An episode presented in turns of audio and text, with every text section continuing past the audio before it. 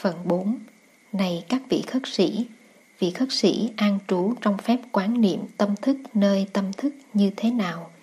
Mỗi khi nội tâm có tham dục, vị khất sĩ ấy ý thức là nội tâm có tham dục.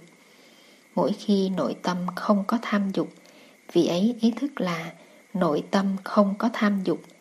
Mỗi khi trong tâm có sân hận, vị khất sĩ ấy ý thức là trong tâm có sân hận. Mỗi khi trong tâm không có sân hận, vị ấy ý thức là trong tâm không có sân hận. Mỗi khi tâm thức mình si mê, vị ấy ý thức rằng tâm thức mình si mê. Mỗi khi tâm thức mình không si mê, vị ấy ý thức rằng tâm thức mình không si mê. Mỗi khi tâm thức mình có thu nhiếp, vị ấy ý thức rằng tâm thức mình có thu nhiếp. Mỗi khi tâm thức mình tán loạn, vị ấy ý thức rằng tâm thức mình tán loạn. Mỗi khi tâm thức mình trở thành khoáng đạt, vị ấy ý thức rằng tâm thức mình trở thành khoáng đạt. Mỗi khi tâm thức mình trở nên hạn hẹp, vị ấy ý thức rằng tâm thức mình trở nên hạn hẹp. Mỗi khi tâm thức mình đạt đến trạng thái cao nhất, vị ấy ý thức rằng tâm thức mình đạt đến trạng thái cao nhất. Mỗi khi tâm thức mình không đạt đến trạng thái cao nhất, vị ấy ý thức rằng tâm thức mình không đạt đến trạng thái cao nhất. Mỗi khi tâm thức mình có định, vị ấy ý thức rằng tâm thức mình có định. Mỗi khi tâm thức mình không có định, vị ấy ý thức rằng tâm thức mình không có định. Mỗi khi tâm thức mình giải thoát, vị ấy ý thức rằng tâm thức mình giải thoát. Mỗi khi tâm thức mình không giải thoát, vị ấy ý thức rằng tâm thức mình không giải thoát. Cứ như thế, vị khất sĩ an trú trong sự quán niệm tâm thức nơi tâm thức, hoặc quán niệm bên trong, hoặc quán niệm bên ngoài tâm thức ấy, hoặc quán niệm cả bên trong lẫn bên ngoài. Vị ấy an trú trong sự quán niệm quá trình sinh khởi nơi tâm thức, hoặc quán niệm quá trình hủy diệt nơi tâm thức, hoặc quán niệm cả quá trình sinh khởi lẫn quá trình hủy diệt nơi tâm thức.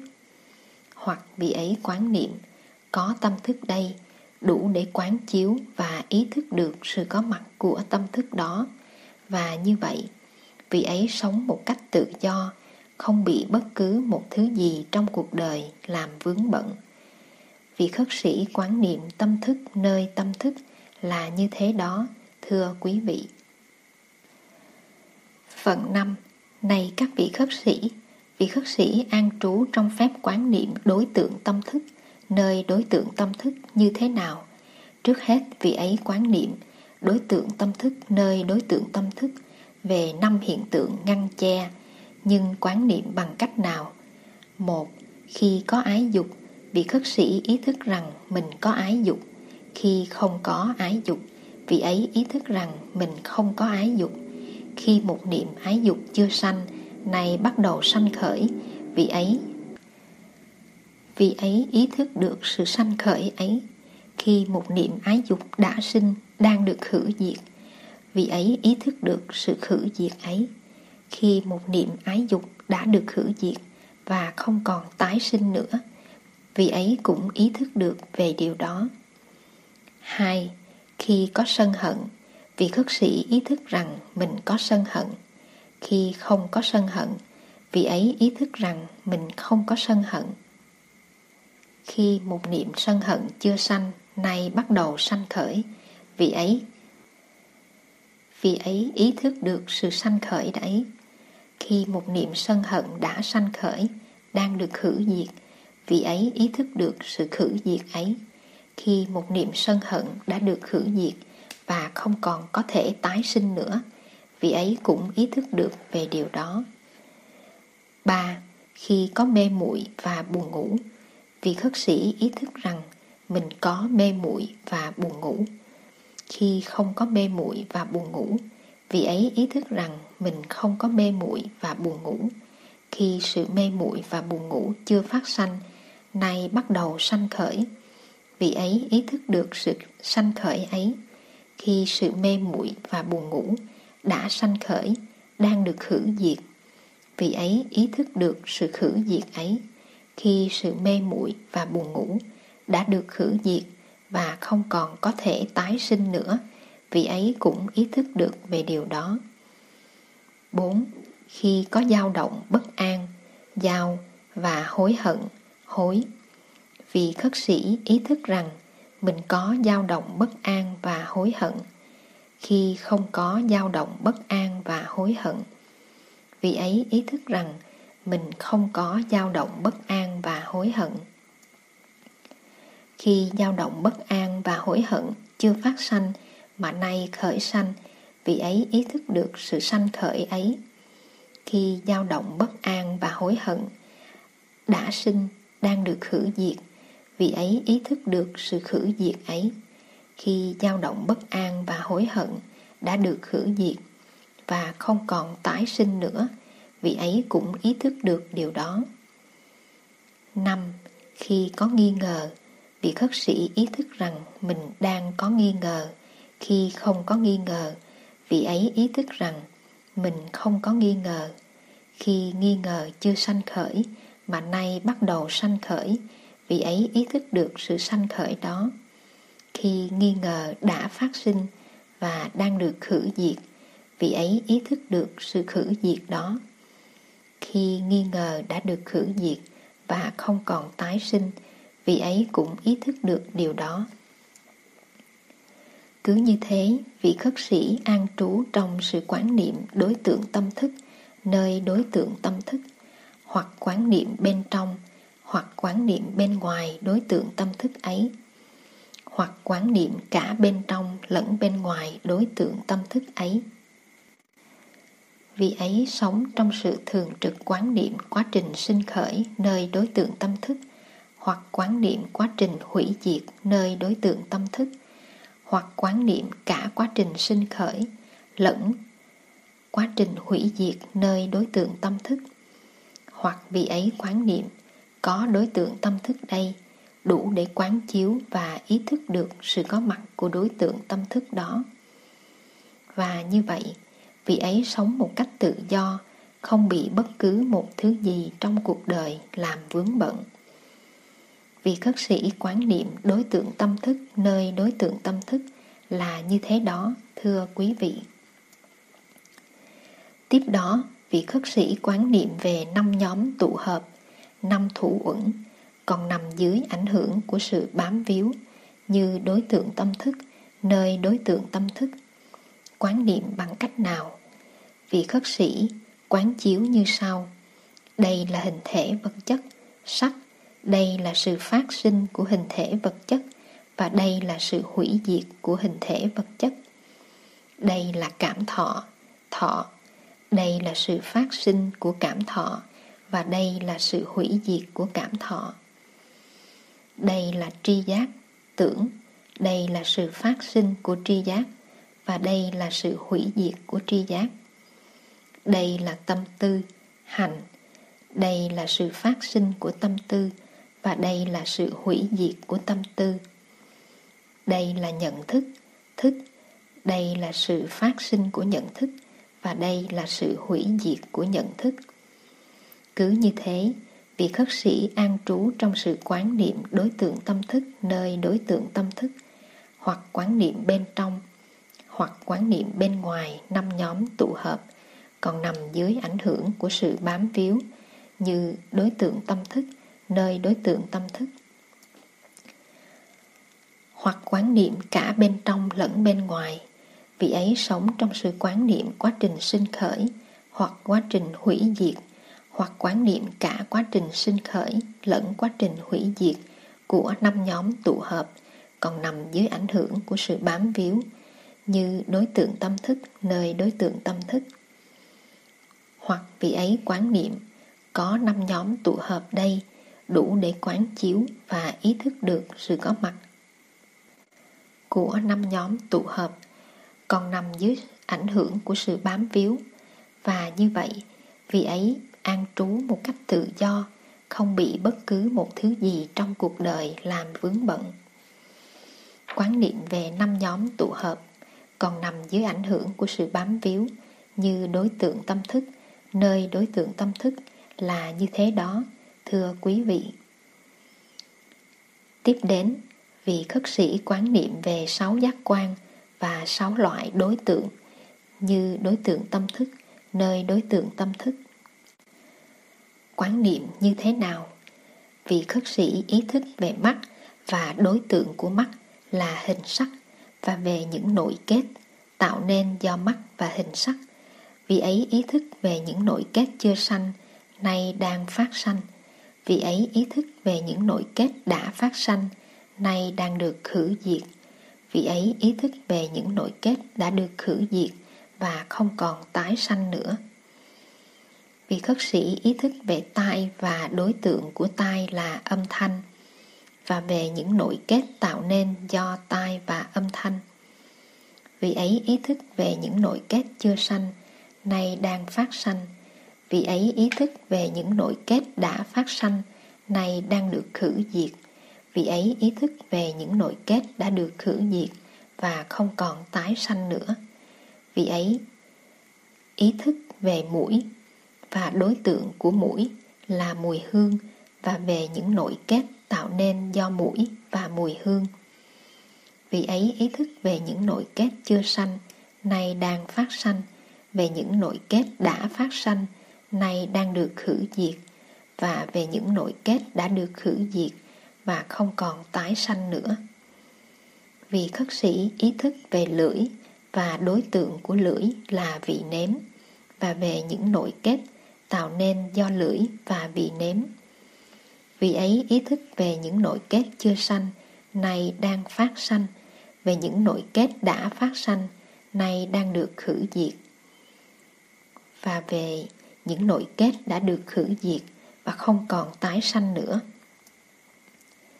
Vì khất sĩ ý thức về thân và đối tượng của thân là xúc chạm và về những nội kết tạo nên do thân và xúc chạm. Vì ấy ý thức về những nội kết chưa sanh, nay đang phát sanh, về những nội kết đã phát sanh, nay đang được khử diệt, và về những nội kết đã được khử diệt và không còn tái sanh nữa.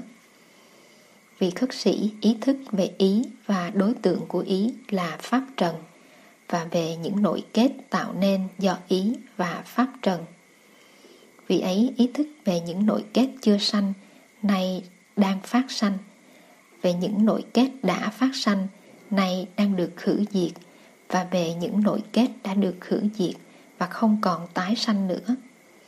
Cứ như thế, vị khất sĩ an trú trong sự quán niệm về sáu giác quan và sáu loại đối tượng của chúng, như là đối tượng tâm thức, nơi đối tượng tâm thức, hoặc quán niệm bên trong, hoặc quán niệm bên ngoài, hoặc quán niệm cả bên trong lẫn bên ngoài đối tượng tâm thức ấy. Vì ấy an trú trong sự quán niệm quá trình sinh khởi nơi đối tượng tâm thức hoặc quá trình hủy diệt nơi đối tượng tâm thức hoặc cả quá trình sinh khởi lẫn quá trình hủy diệt nơi đối tượng tâm thức hoặc vì ấy quán niệm có sáu loại đối tượng của tâm thức đây đủ để quán chiếu và ý thức được sự có mặt của đối tượng tâm thức nơi đối tượng tâm thức đó và như vậy, vị ấy an trú một cách tự do, không bị bất cứ một thứ gì trong cuộc đời làm vướng bận. Quán niệm về sáu giác quan và sáu loại đối tượng của chúng, như là đối tượng tâm thức nơi đối tượng tâm thức, là như thế đó, thưa quý vị. Tiếp đó, vị khất sĩ quán niệm về bảy yếu tố của sự ngộ đạo, như đối tượng tâm thức nơi đối tượng tâm thức, quán niệm như thế nào? Một, khi có yếu tố chánh niệm, niệm, vị khất sĩ ý thức là mình có chánh niệm. Vì ấy quán chiếu rằng tâm mình có chánh niệm. Khi không có chánh niệm, vì ấy ý thức là mình không có chánh niệm. Vì ấy có ý thức về chánh niệm chưa phát sanh, nay đang phát sanh, về chánh, chánh niệm đã phát sanh, nay đang thành tựu viên mãn. 2. Khi có yếu tố quán chiếu, trạch pháp Vị khất sĩ ý thức là mình đang có sự quán chiếu. Vị ấy quán chiếu rằng tâm mình đang có sự quán chiếu. Khi không có sự quán chiếu, vị ấy ý thức là mình không có sự quán chiếu. Vị ấy có ý thức về một tác dụng quán chiếu chưa phát sanh, nay đang phát sanh, về một tác dụng quán chiếu đã phát sanh, nay đang thành tựu viên mãn. 3. Khi có yếu tố tinh chuyên, tinh tiến, vị khất sĩ ý thức là mình đang có sự tinh chuyên, quán chiếu rằng tâm mình đang tinh chuyên. Khi không có sự tinh chuyên, vị ấy ý thức là tâm mình không tinh chuyên. Vị ấy có ý thức về một sự tinh chuyên chưa phát sanh, nay đang phát sanh. Về một sự tinh chuyên đã phát sanh, nay đang đi đến thành tựu viên mãn. 4. Khi có yếu tố an vui, hỷ, vị khất sĩ ý thức là mình đang có an vui, quán chiếu rằng tâm mình đang an vui, khi không có an vui, vị ấy ý thức là tâm mình không an vui. Vị ấy ý thức về niềm an vui chưa phát sanh, nay đang phát sanh, về niềm an vui đã phát sanh, nay đang đi đến thành tựu viên mãn. 5. Khi có yếu tố nhẹ nhõm, khinh an, vị khất sĩ ý thức là mình có nhẹ nhõm, quán chiếu rằng tâm mình đang nhẹ nhõm. Khi không có nhẹ nhõm, vị ấy ý thức là mình không có nhẹ nhõm.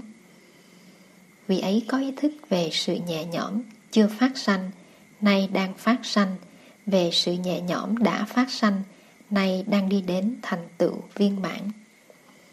6 khi có yếu tố định định vị khất sĩ ý thức là mình có định quán chiếu rằng tâm mình đang có định. Khi không có định vị ấy ý thức là tâm mình không định. Vị ấy ý thức về định tâm chưa phát sanh nay đang phát sanh. Về định tâm đã phát sanh nay đang đi đến thành tựu viên mãn. 7. Khi có yếu tố buông thả, hành xả Vị khất sĩ ý thức là mình có buông thả, quán chiếu rằng tâm mình có buông thả. Khi không có buông thả, vị ấy ý thức là mình không có buông thả. Vị ấy ý thức về sự buông thả chưa phát sanh, nay đang phát sanh, về sự buông thả đã phát sanh, nay đang được thành tựu viên mãn. Cứ như thế, vị khất sĩ an trú trong sự quán niệm về bảy yếu tố của sự ngộ đạo như là đối tượng tâm thức, nơi đối tượng tâm thức, hoặc quán niệm bên trong, hoặc quán niệm bên ngoài, hoặc quán niệm cả bên trong lẫn bên ngoài đối tượng tâm thức ấy. Vì ấy sống trong sự thường trực quán niệm quá trình sinh khởi, nơi đối tượng tâm thức ấy, hoặc quá trình hủy diệt nơi đối tượng tâm thức ấy, hoặc cả quá trình sinh khởi lẫn quá trình hủy diệt nơi đối tượng tâm thức ấy, hoặc vì ấy quán niệm có bảy yếu tố của sự ngộ đạo đây, đủ để quán chiếu và ý thức được sự có mặt của đối tượng tâm thức, nơi đối tượng tâm thức đó. Và như vậy, vị ấy an trú một cách tự do, không bị bất cứ một thứ gì trong cuộc đời làm vướng bận. Quán niệm về bảy yếu tố của sự ngộ đạo, như là đối tượng tâm thức, nơi đối tượng tâm thức, là như thế đó, thưa quý vị. Tiếp đó vị khất sĩ quán niệm bốn sự thật cao quý như đối tượng tâm thức, nơi đối tượng tâm thức. Quán niệm như thế nào? Khi sự kiện là khổ đau, vị khất sĩ quán niệm, đây là khổ đau. Khi sự kiện là nguyên nhân tạo thành khổ đau, vị ấy quán niệm, đây là nguyên nhân tạo thành khổ đau. Khi sự kiện là khổ đau có thể được chấm dứt vì ấy quán chiếu khổ đau có thể được chấm dứt. Khi sự kiện là có con đường dẫn đến, sự chấm dứt khổ đau, vì ấy quán niệm có con đường dẫn đến sự chấm dứt khổ đau. Cứ như thế, vị khất sĩ an trú trong sự quán niệm về bốn sự thật cao quý, như là đối tượng tâm thức nơi đối tượng tâm thức, hoặc quán niệm bên trong, hoặc quán niệm bên ngoài hoặc quán niệm cả bên trong lẫn bên ngoài đối tượng tâm thức ấy. vì ấy an trú trong sự quán niệm quá trình sinh khởi nơi đối tượng tâm thức ấy, hoặc quá trình hủy diệt nơi đối tượng tâm thức ấy, hoặc quán niệm cả quá trình sinh khởi lẫn quá trình hủy diệt nơi đối tượng tâm thức ấy, hoặc vì ấy quán niệm có bốn sự thật cao quý đây đủ để quán chiếu và ý thức được. Sự có mặt của đối tượng tâm thức nơi đối tượng tâm thức đó. Và như vậy, vị ấy an trú một cách tự do, không bị bất cứ một thứ gì trong cuộc đời làm vướng bận. Quán niệm về bốn sự thật cao quý như đối tượng tâm thức nơi đối tượng tâm thức là như thế đó, thưa quý vị. Phần 6 này quý vị khất sĩ, vị khất sĩ nào thực hành bốn phép quán niệm như trên trong 7 năm, người ấy có thể có khả năng đạt được quả vị chánh trí ngay ở đây và trong kiếp này. Hoặc nếu còn dư báo thì cũng đạt được quả vị không còn trở lại. Này quý vị khất sĩ, đừng nói gì tới 7 năm, kẻ nào thực hành bốn phép quán niệm này trong 6 năm 5 năm 4 năm 3 năm 2 năm 1 năm thì cũng có thể đạt được quả vị chánh trí ngay ở đây và trong kiếp này. Hoặc nếu còn dư báo thì cũng đạt được quả vị không còn trở lại. Này quý vị khất sĩ, đừng nói gì tới một năm. Kẻ nào thực hành bốn phép quán niệm trong 7 tháng, hoặc 6 tháng, hoặc 5 tháng hoặc bốn tháng ba tháng hai tháng một tháng hay nửa tháng thì cũng có thể đạt được quả vị chánh trí ngay ở đây và trong kiếp này hoặc nếu còn dư bảo thì cũng đạt được quả vị không còn trở lại. Này các vị khất sĩ, đừng nói gì đến nửa tháng, kẻ nào thực hành bốn phép quán niệm như thế trong một tuần, kẻ ấy cũng có thể đạt được quả vị chánh trí ngay ở đây và trong đời này, hoặc nếu còn dư báo thì cũng đạt được quả vị không còn trở lại. Chính vì lý do đó mà tôi đã nói rằng đây là con đường duy nhất để có thể giúp chúng sanh thực hiện thanh tịnh, vượt thắng phiền não, tiêu diệt khổ ưu, đạt tới chánh đạo và chứng nhập niết bàn. Con đường của bốn phép an trú trong quán niệm. Đức Thế Tôn đã dạy như thế. Các vị khất sĩ hoan hỷ ghi nhận và làm theo lời người. Xin tham khảo các tụng bản 2 và 3 ở chương 9 và 10.